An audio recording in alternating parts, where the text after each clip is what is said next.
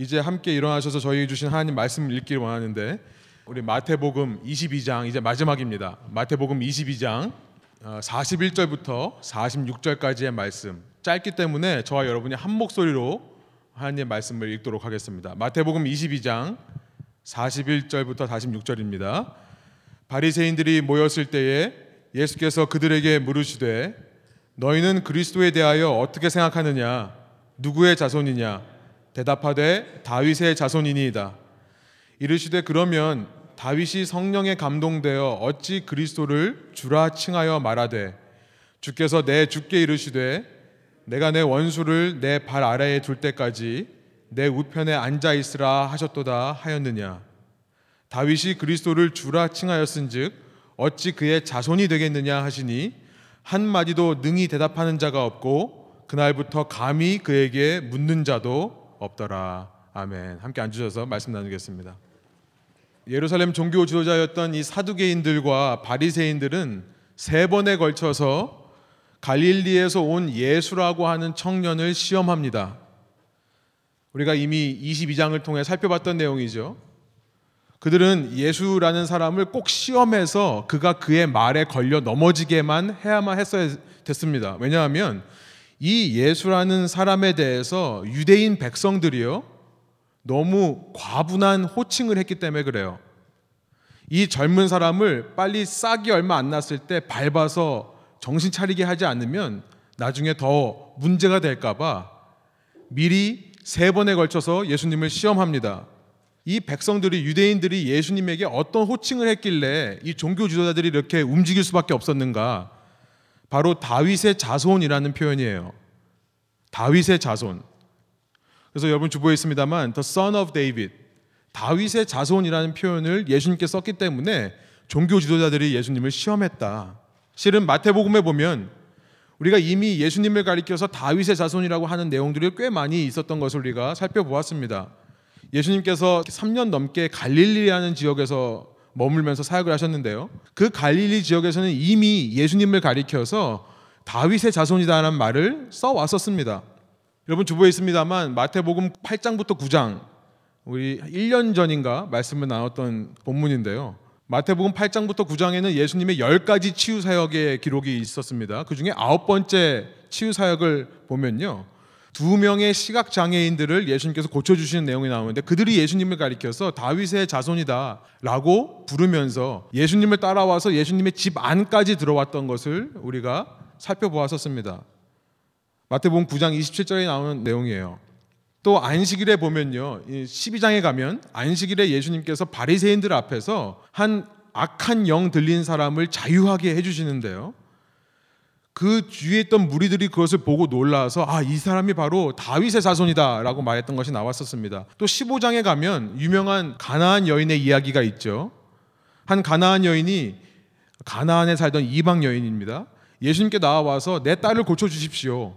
그때 예수님께서 충격적인 말씀을 하세요. 자녀에게 줄 빵을 개한테 주는 것이 옳지 않다. 그런데도 불구하고 이 가나안 여인은요.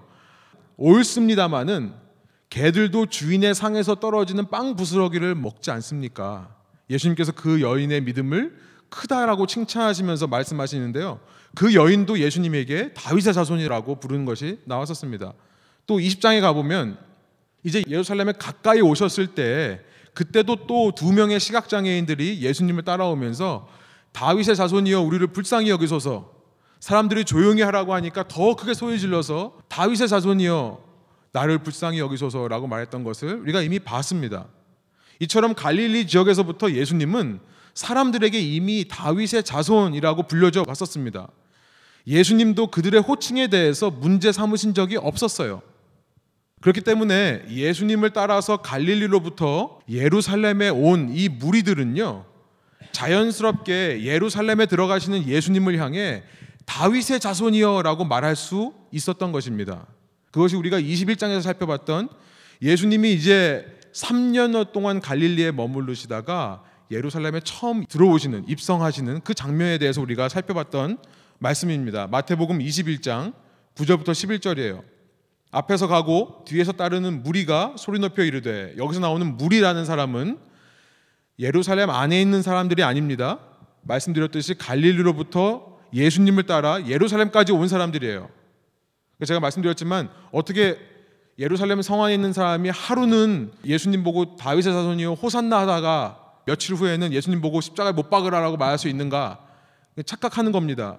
예수님을 향해 다윗의 자손이요 호산나라고 말했던 사람들은 갈릴리에서부터 온 사람들이고요. 여러분 9절 그렇게 소리 높여 이르되 호산나 다윗의 자손이여 찬송하리로다 주의 이름으로 오시는 이여 가장 높은 곳에서 호산나 하더라. 그 다음에 10절에 보니까 예루살렘에 있던 사람들은 이때 처음 예수가 다윗의 자손이란 말을 들은 것 같습니다. 그래서 이런 반응을 보여요. 예수께서 예루살렘에 들어가시니 온 성이 소동하여 이르되 이는 누구냐 하거늘 11절 무리가 이르되 갈릴리로부터 온 무리가 이르되 갈릴리 나사렛에서 나온 선지자 예수라 하니라. 갈릴리라고 하는 유대인의 빈민 구역입니다. 예루살렘에 비하면 못 배운 사람들이 있던 곳, 예루살렘에 비하면 생활 수준이 낮던 곳에 있던 사람들이 예수님을 가리켜서 다윗의 자손이라고 부르면서 환영하고 있는데요. 그러나 당시 유대인의 수도였던 예루살렘, 오늘날로 말하면 이 시애틀 벨뷰 같은 중심 도시입니다. 그 예루살렘 중심 도시에 살던 사람들은 술렁이기 시작했다라고 얘기를 하고 있어요. 그 술렁했다는 말은요, 반가워서 환영했다는 말이 아닙니다. 혼란스러워했다는 겁니다. 여러분 이 장면만 보면요, 이제 말씀을 나누면서 이거 한번 짚고 넘어가기를 원해요. 이 말씀만 봐도요, 예수님께서 예루살렘에 오시면서 끊임없이 하셨던 말씀, 먼저 된 자가 나중되고 나중된 자가 먼저 될 것이다. 너희 중에 누구든지 크고자 하면 섬기는 자가 되어야 되고 너희 중에 누구든지 으뜸이 되려면 종이 되어야 된다라고 말씀하셨던 예수님의 말씀이 정확히 들어, 들어맞는 장면이라는 것을 우리가 볼 수 있습니다. 우리가 이 끊임없이 강함을 추구하는 도시에 살면서요. 이 도시의 문화와 흐름 속에서 깨어 있지를 않으면요. 우리도 이 종교 지도자들처럼 예수님이 오셨을 때 못 알아볼 수 있다는 거예요. 과연 우리는 이 도시에 살면서 이것을 날마다 점검해야 될 것 같습니다. 과연 우리는 예수님을 알아보고 만날 수 있을 정도로 낮은 위치에 사는 사람들인가? 과연 우리는 섬기는 종이 맞는가? 혹시 우물안에 있는 개구리처럼 나름대로 내 자신을 높인다고 하면서 쌓아온 나의 그 성공의 벽들, 그 지식의 벽들, 그 부의 벽들, 오히려 그 벽들에 갇혀서 우물한 개구리처럼 성 밖에 오신 예수님을 만나지도 못하는 사람은 아닌가. 우리가 끊임없이 이 도시에 살면서 이것을 점검해야겠다는 생각이 드는 것입니다. 예루살렘 도시 안에 있던 사람들은요, 혼란스러워했을 뿐만 아니라 그 도시의 종교 지도자들이라고 하는 사람들, 신앙이라고 하는 사람들은요, 화까지 냈습니다. 21장 15절에 나오는 내용이에요. 대제사장들과 서기관들이 예수께서 하시는 이상한 일과 사람들을 고쳐주시는 일을 보고 이상한 일이라고 표현하고 있습니다. 또 성전에서 소리질러 호산나 다윗의 자손이여 하는 어린이들을 보고 노하여 노했다라고 되어 있습니다. 어떻게 이렇게 갈릴리에 있던 사람들은 알아봤는데 예수님이 다윗의 자손인 것을 알아봤는데 어떻게 예루살렘에 있던 사람들은 알아보지는 못했을까? 이들의 신앙은 뭐가 문제가 있었을까? 오늘 그 말씀을 좀 나눠보려고 합니다.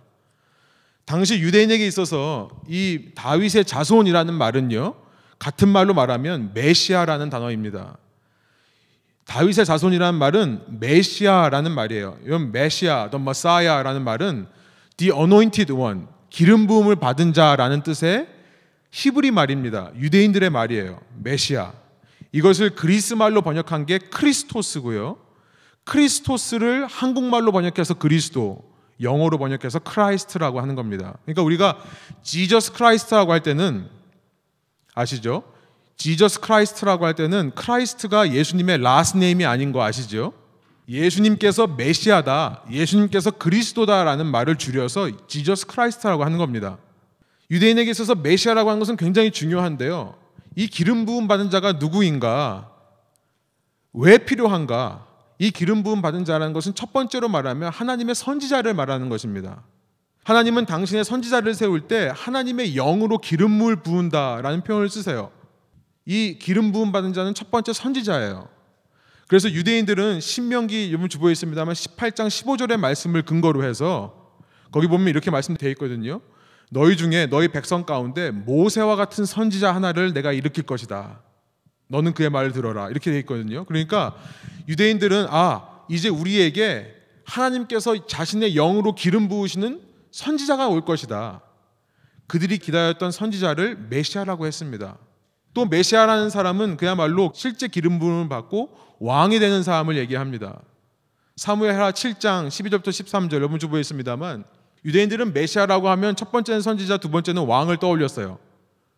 이 다윗에게 주신 하나님의 언약인데요. 다윗에게 이렇게 말씀하셨죠.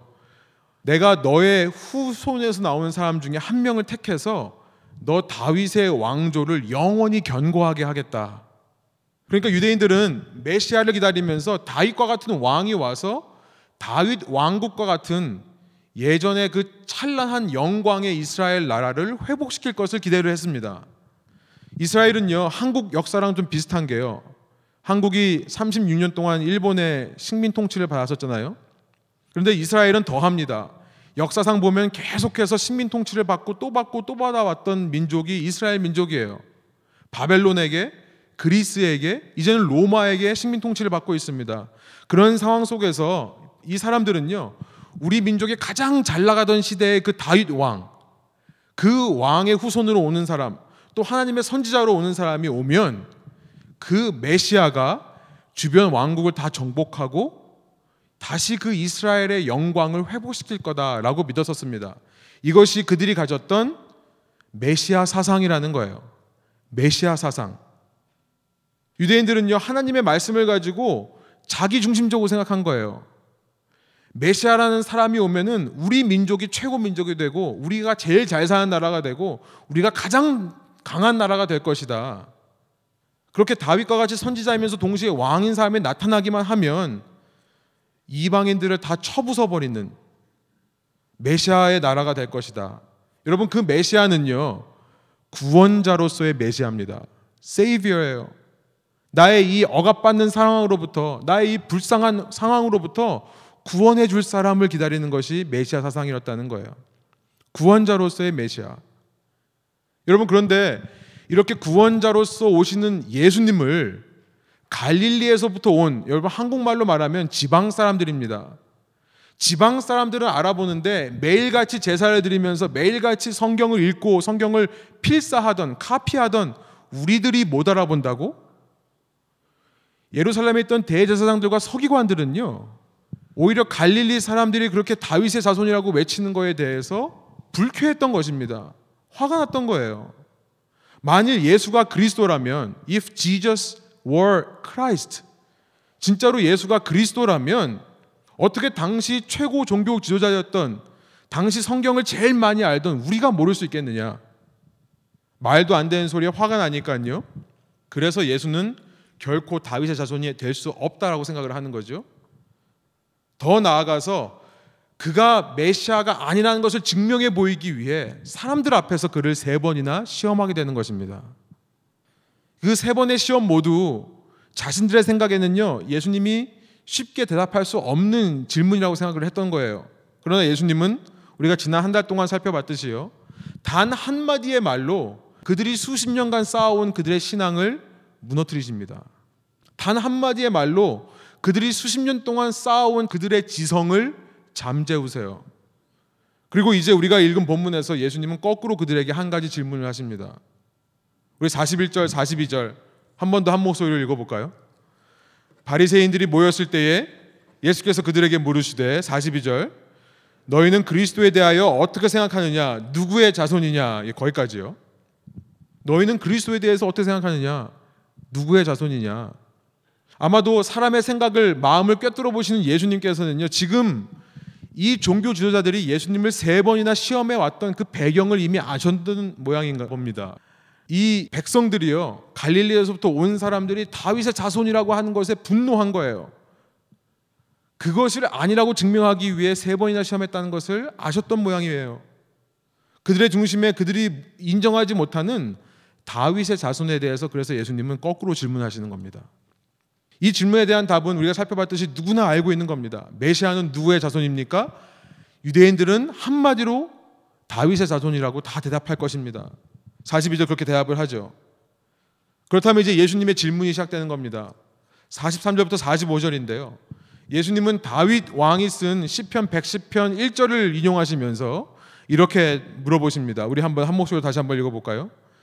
이르시되 그러면 다윗이 성령에 감동되어 어찌 그리스도를 주라 칭하여 말하되 주께서 내 주께 이르시되 내가 내 원수를 내 발 아래에 둘 때까지 내 우편에 앉아 있으라 하셨도다 하였느냐. 여기까지 살펴보면요. 여러분 이 44절에서 인용하고 있는 이 시편 110편 1절은요. 시편 110편은 당시 로열 쌈이라고 하는 이 왕족의 시라고 하는 너무나 잘 알려진 시입니다. 이것은 다윗 왕조를 찬양하는 시예요. 그런데 이것을 원문으로 보면 이렇게 시작해요. 야훼가 아도나이에게 말씀하신다. 여러분 주부에 있습니다. 야훼, 야훼라고 하는 하나님이 아도나이, 나의 주, 나의 주께 말씀하신다. 여러분 근데 이 아도나이라는 단어를 유대인들은 메시아라고 이해를 해왔었습니다. 그러니까 지금 다윗이 하나님께서 메시아에게 하시는 말씀을 성령에 감동되어서 쓴 시가 시편 110편인 거예요. 그러니까 지금 44절에서 첫 번째 주라고 나오는 것은 하나님입니다. 두 번째 나오는 주가 바로 메시아예요. 바로 그 전절에 보면요. 43절에서 예수님께서도 그 두 번째 주가 바로 그리스도에 관한 것이다. 메시아에 관한 것이라는 것을 이미 인정하고 계세요. 그렇죠? 그리스도를 어찌 주라칭하여 말하되 이렇게 하시면서 인용하시잖아요. 그러니까 44절에서 지금 무슨 말씀을 하는 겁니까? 다윗이 성령에 감동되어서 하나님이 그리스도에게 하나님이 메시아에게 하신 말씀을 기록한 건데요. 그런데 문제가 생기는 거죠. 다윗은 그리스도를 주라고 지금 고백하고 있는데 하나님 말씀에서요. 그런데 어떻게 너희들은 그리스도가 다윗의 자손이라고 알고 있느냐? 이 말에요. 대답할 수 있는 유대인들이 없습니다. 대답할 수 있는 유대인이 없어요. 당시 유대인의 문화를 좀 살펴보면 이해가 되는데요. 당시 모든 문화, 유대인 문화만 아니라 그 지역의 모든 문화가 그랬듯이 아버지를 아들보다 더 귀하게 여겼습니다. 그렇죠. 우리 아이들을 중하게 여긴 거는 얼마 안 돼요. 근대사에서 일어난 일입니다. 그것도 기독교인들이 그렇게 한 거예요. 원래 세상의 문화는요. 가만 내버려 두면 아이들을 하찮게 여기고 아버지들을 굉장히 귀하게 여기는 문화였습니다. 어, 실제로 아버지를 주라고 부르기도 했습니다. 당시 로마 사회나 유대인 사회에서 주라고 불렀어요. 아버지를 가리켜서요. 우리 영어에도 sir라는 것이 있잖아요. 불과 뭐 몇십 년 전만 해도 미국에서 자녀를 키울 때 항상 자녀들이 아버지한테 yes sir, yes sir 끝에 sir을 붙이게 했었습니다. 그 비슷한 거예요. 그러다 보니까 자연스럽게 아버지들에 대한 존경이 있는 사회였겠죠. 어, 심지어 이방 문화에서는 그 아버지들 조상들을 자기 집에 신으로 모시기까지도 합니다. 우리 한국 민속 신앙에도 그런 것들이 많이 남아 있잖아요. 그리고 당시 유대인의 문화뿐만 아니라 다른 모든 문화들이요 마찬가지로 세상은 날로 악해진다라고 믿었었습니다. 그래서 우리가 농담 삼아 웃긴 말 삼아 그런 얘기를 하잖아요. 실제로 그런 기록이 있습니다만 기원전 4세기 기원전 예수님 전 300 몇십 년 전, 350년 전에 살던 소크라테스의 기록에 보면 요즘 애들은 버릇이 없다. 라는 기록이 있다고 하잖아요. 심지어 주전, 기원전 1700년 전 수메르 문화에 있는 비석에 봐도 요즘 젊은 것들이 문제다. 이런 말들이 써 있다고 하잖아요. 세상은 날로 악해지고 자식들은 점점 더 부모보다 못한 사람이라고 생각을 했던 것이 당시 문화였습니다. 여러분 그렇다면 그런 문화에서 조상이 갖는 힘은 대단합니다. 특별히 유대인들은 다윗이라고 하면 조상 중에 조상이고요. 그러면 그 사람은 그냥 조상이 아니라 인간 중에 인간이었습니다. 하나님이 만드신 인간 중에 가장 아름답고 위대한 사람이 다윗이었어요. 더 나아가서 모든 아버지들 중에 최고의 아버지가 다윗이었고요. 유대인들 관점에 그래서 모든 주 중의 주, Lord of the Lord, 모든 주 중의 주가 바로 다윗이었습니다. 만일 그리스도가 다윗의 후손이라면 이런 문화 속에서는 결코 다윗이 그리스도를 가리켜서 주라고 할 수 없는 겁니다. 이런 문화 속에서는 오히려 그리스도가 다윗을 보고 주라고 해야 정상인 거예요.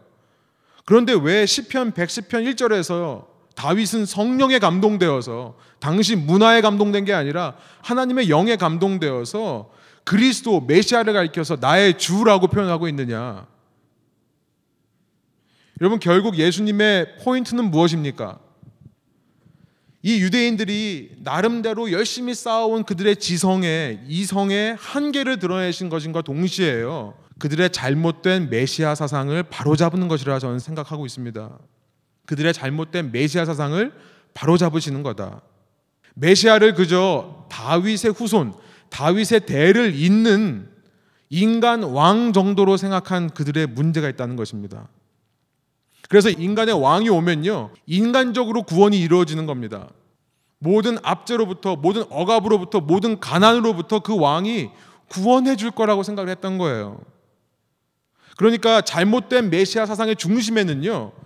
인본주의가 있는 거죠. 사람 중심, human centeredness. 나의 문제를 해결하기 위해 오시는 분이 메시아입니다. 그러니까 내 중심이 되는 거예요. 그러나 예수님께서는 분명히 말씀하십니다. 메시아는 다윗의 후손이 아니라 다윗의 주다라고 말씀을 하시는 거예요. 다윗의 주다. 메시아란 다윗의 후손이 아니라 다윗의 주라는 사실은 모르느냐. The Lord of David. 결국 메시아 사상에 있어서 가장 중요한 것은 뭐냐면요. 구원자 사상이 아니라 주 사상이라는 것입니다. 제가 이렇게 표현을 해봤어요. 메시아 사상에 있어서 가장 중요한 것은 구원자를 기다리는 사상이 아니라 세이비어십이 아니라 주를 기다리는 롤드십이 제일 중요하다. 이 예루살렘에 있던 종교인들이 왜 예수님을 못 알아봤는가? 이들은요. 세이비어십은 잘 알았어요. 나의 문제를 해결해 주고 나를 구해 줄 사람에 대해서는 너무나 잘 알았지만 그 하나님을 주라고 인정하지 않았기 때문에 주로 오신 예수님을 못 알아본 겁니다. 여러분 우리에게 이런 적용이 있을 수 있겠어요. 여러분 우리가 복음이라고 할 때 우리가 무엇을 믿고 무엇을 목숨처럼 중요시하게 생각하고 살아가는 사람들이라는 것을 우리가 돌아볼 필요가 있는 것입니다. 복음이 무엇입니까? 예수 믿고 구원받는다가 전부입니까? 여러분 십자가는 너무나 중요합니다. 물론 예수 믿고 구원받는 게 맞아요. 십자가 은혜로 우리가 죄로부터 구원받는 거 맞습니다. 여러분 그런데 십자가는 끝이 아니라 우리 신앙의 시작이라는 것을 기억하시기 바랍니다. 십자가는 끝이 아니라 시작이에요. 예수님을 그렇게 믿게 되면 예수를 주로 모시고 살아가는 것이 신앙이죠. 단순히 구원을 얻는다. 이 정도에서 머무르는 것이 신앙이 아니라는 것입니다. 믿고 구원받는다라는 말이 틀린 것은 아니에요. 잘못된 말이 아니에요. 예수 믿고 구원받는 게 신앙이다. 틀렸다는 말을 하는 것은 아닙니다. 그러나 이 속에 인본주의가 틈타기 너무 쉽다는 말씀을 드리고 싶은 겁니다. 예수 믿고 나의 모든 죄가 깨끗하게 용서되었다. 맞습니다. 그러나 거기만 머물러 있으면 여러분 구원파 되는 겁니다. 구원파 되는 거예요.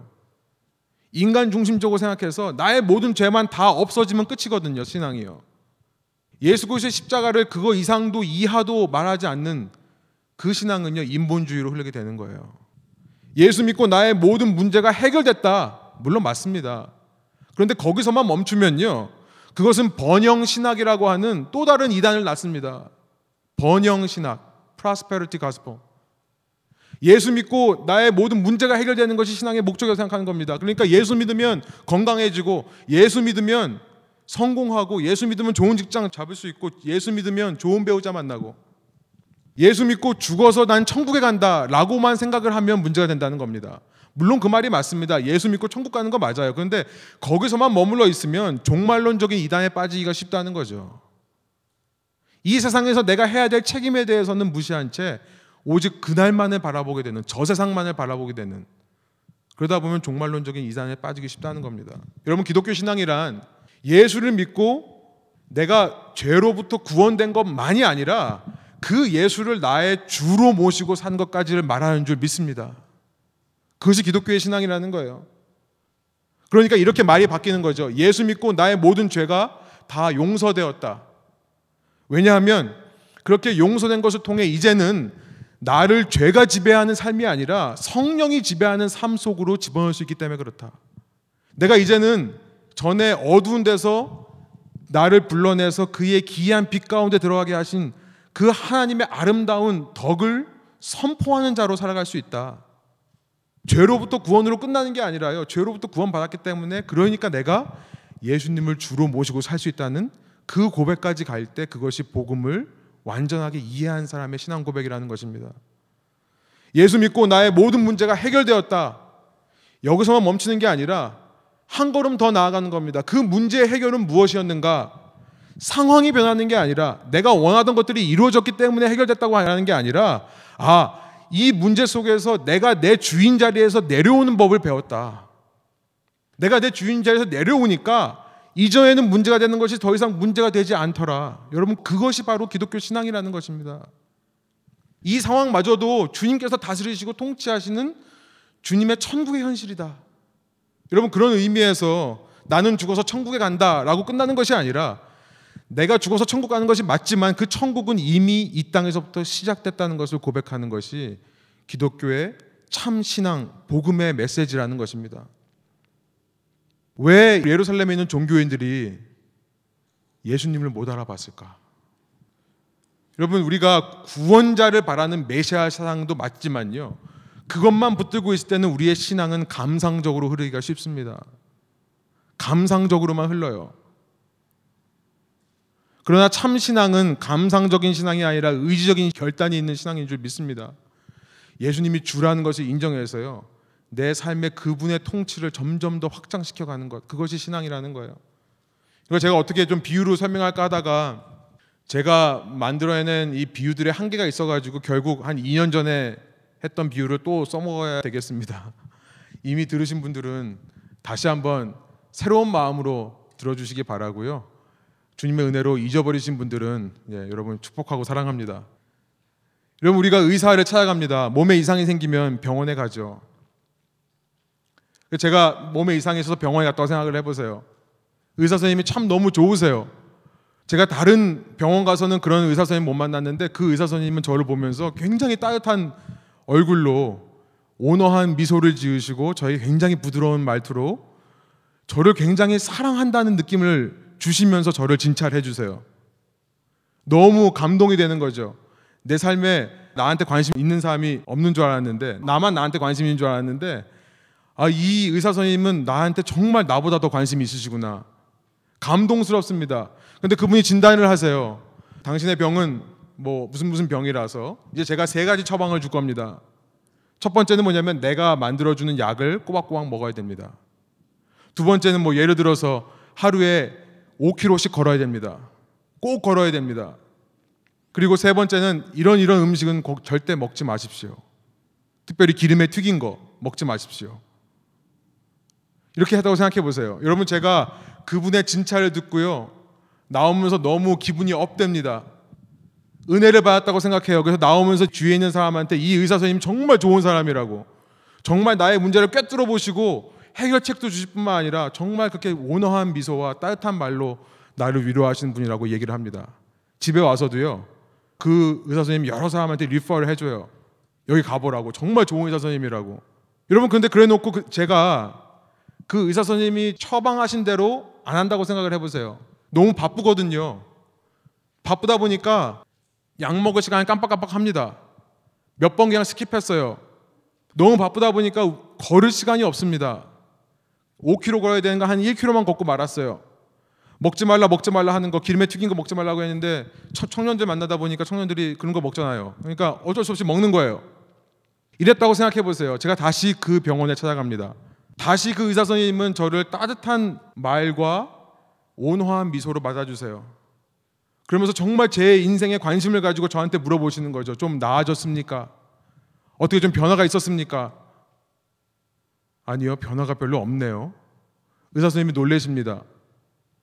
저는 분명히 당신의 병을 정확하게 진단했고 맞는 처방을 드렸는데 왜 변화가 없을까요? 왜 나아지지 않을까요? 혹시 제가 먹으라고 했던 약을 꼬박꼬박 드셨습니까? 아, 좀 바빠서 몇 번 걸렀어요. 그러면 제가 5km 걸으라고 했는데 꼭 걸으셨습니까? 아, 좀 바쁘다 보니까요. 삶이 정말 바쁘잖아요. 1km만 걸었어요. 제가 먹지 말라는 음식 안 먹었습니까? 그거 어쩔 수 없이 먹을 수밖에 없었던 상황이 있었어요. 여러분 이런 삶을 반복한다고 생각해 보세요. 이런 삶을 반복한다고 생각해 보세요.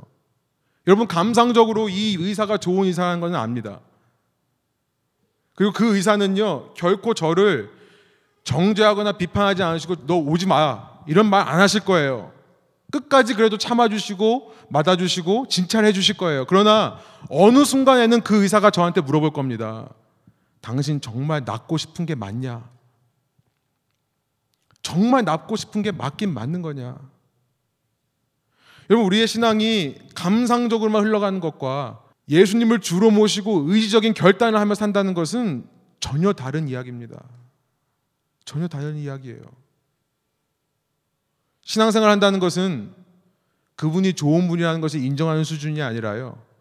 그분을 주로 모시고 사는 겁니다. 매일 삶의 순간에서요. 저는 기도 제목을 이렇게 여러분 받아보면요. 여러분 기도 제목 꼭 써주십시오. 제가 여러분 위해 정말 어, 기도하고 싶고 기도하는 것이 저의 사명을 생각하고요. 기도하면서 정말 여러분의 기도 제목이 이루어질 때 저는 너무 기뻐요. 저는 사실 제가 그것 때문에 목회한다고 생각을 합니다. 그런데 기도 제목을 보면 기도 제목들이 대부분 저는 두 가지로 보입니다. 하나는요.